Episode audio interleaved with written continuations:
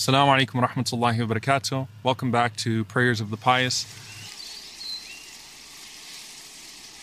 Um, a lot of times when you're looking at the pious, you're waiting for a name, but sometimes the most pious people go unknown in this world and, in fact, can impress those who are known for their piety.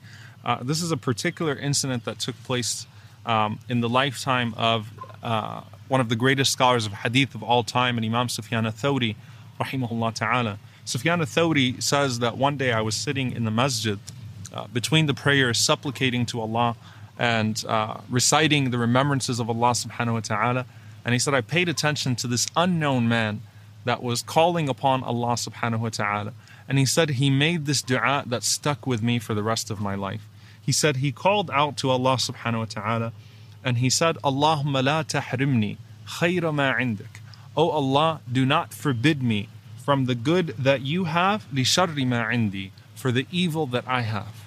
Oh Allah, do not forbid me from the good that you have, for the evil that I have. And Sufyan said, This unknown man's dua was more beautiful than any dua that I had known and that I had been making in my own personal life.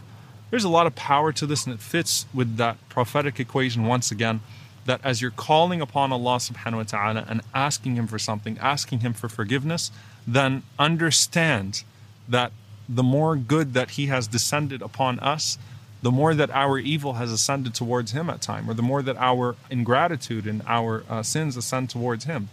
And so this acknowledgement is, once again, the acknowledgement from the Prophet ﷺ in the dua of Sayyid al-Istighfar, the chief of seeking forgiveness, أبوء لك بنعمتك علي وأبوء بذنبي I fully admit to you the good that you have given to me, the blessings that you have descended upon me, and I admit my sins that I have ascended uh, to you.